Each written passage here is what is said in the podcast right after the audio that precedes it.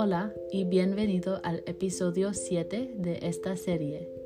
Hablaremos de la visión y su importancia de nuestra vida diaria.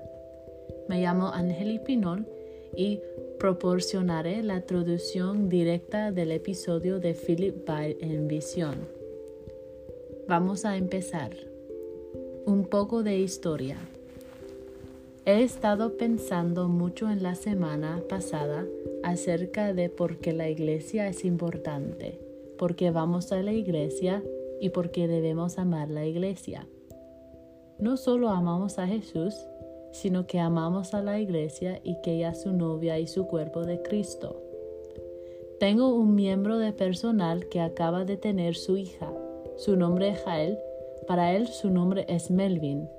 No puedo decirle, te amo Melvin, pero no a tu novia. O decir Melvin, me gustas mucho, pero no me gustas tanto tu cuerpo. La visión del ministerio sin fines de lucro en el que estoy sirviendo actualmente de construir y reparar los edificios de la iglesia en ruinas. Y esa renovación es preciosa y no como cualquier otro negocio de su reparación, porque la instalación es usa una iglesia por la que Jesús murió.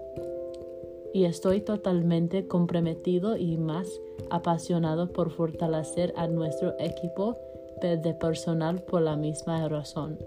Jesús murió por ellos.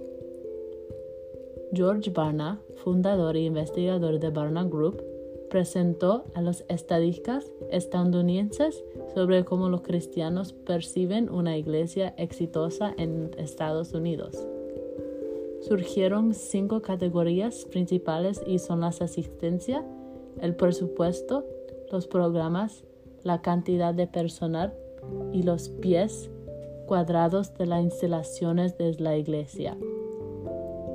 Pero el investigador concluyó que no ninguno de estos Jesús murió y derramó su sangre. Continúa diciendo de Jesús había derrochado todos sus años de ministerio público eligiendo y guiando a los doce hombres comunes y ellos salieron a cambiar el mundo.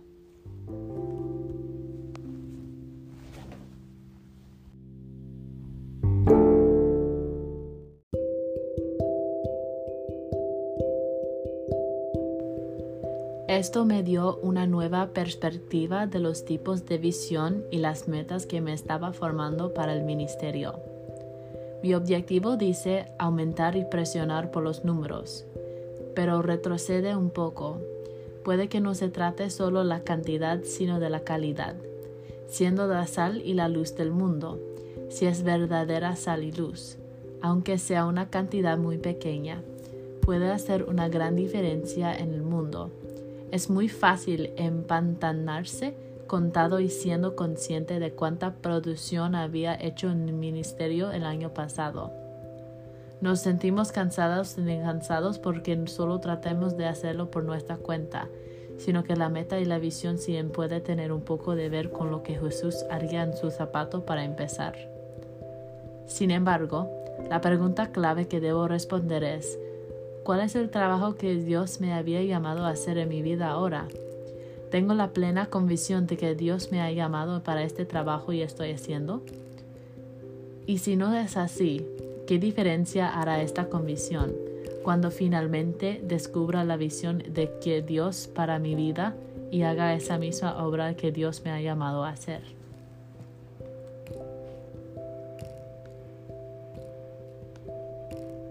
Vamos a hablar un poco sobre la Sagrada Escritura. Estoy tan emocionado hablando de la visión porque a menudo le pregunto a las personas que me rodean, ¿cuál es el trabajo que Dios te ha llamado a hacer? Sorprendentemente, no obtuve mucha atracción o claridad de la gente que me rodeaba.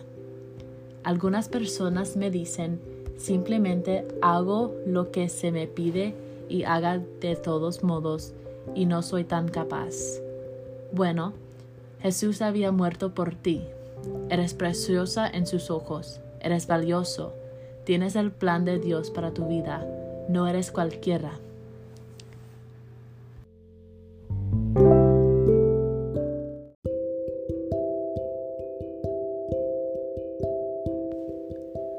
Hoy vamos a ver varias escrituras y la primera proviene de Job 33, verso 14 a 15.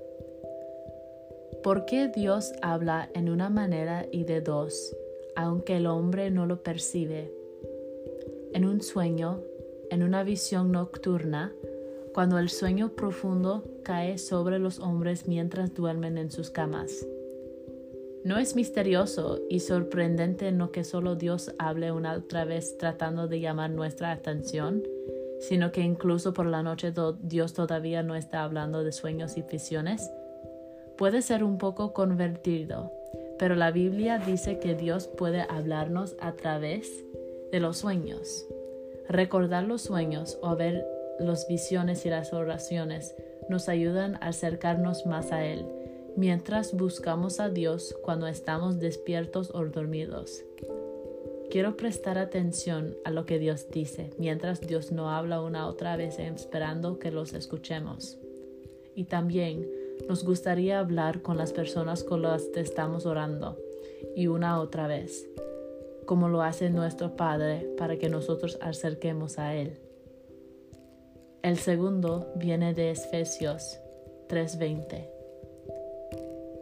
Ahora aquel que es capaz de llevar a cabo su propósito y hacer sobreabundamente más que todos los que atrevemos a pedir o pensar, infinitamente más allá de nuestras más grandes oraciones, esperanzas o sueños, de acuerdo con su poder que obra dentro de nosotros.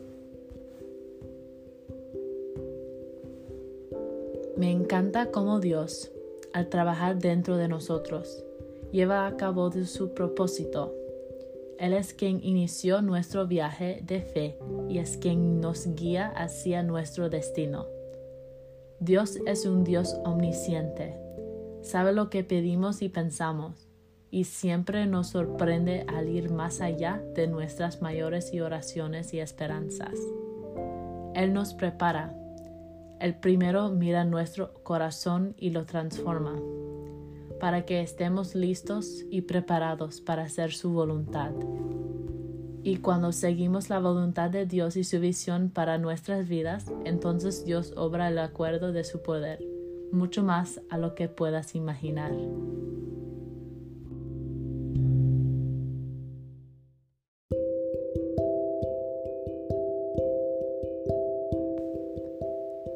El último versículo de la Biblia proviene de Apocalipsis 3.8.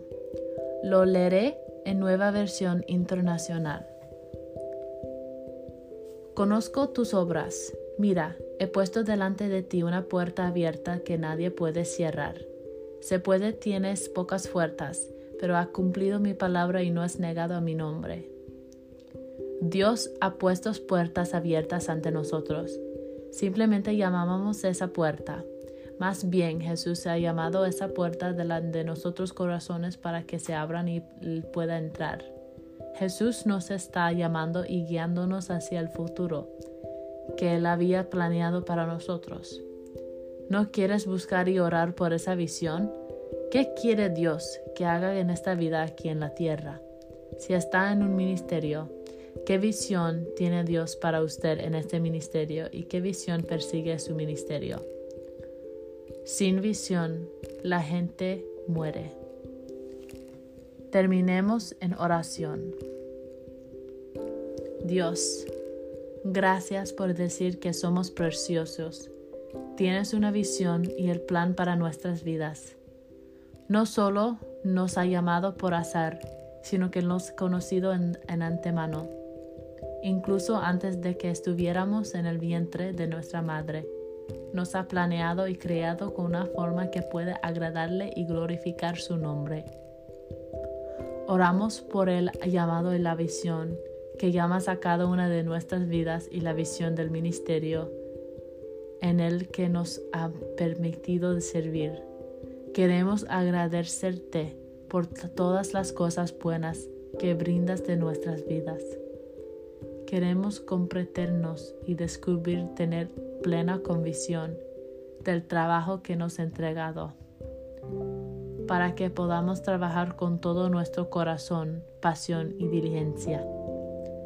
Te agradecemos por este trabajo que has diseñado por todo parte de nuestras vidas y por favor de nuestros trabajos para ayudarnos a crecer más como tú, dar frutos de calidad y, por lo tanto, glorificar su nombre.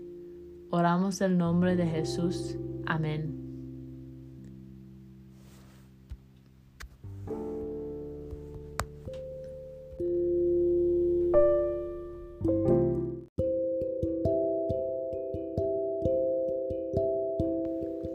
Espero que hayas disfrutado del episodio de hoy sobre visión.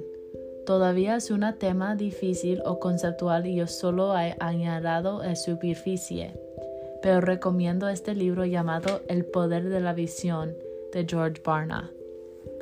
Me encantaría saber de ti qué es lo que piensas al respecto y realmente piense en visión y vea cómo esa visión clara de la a usted y a su ministerio el tipo de poder y pasión que viene del Señor. Tengan todos un buen día.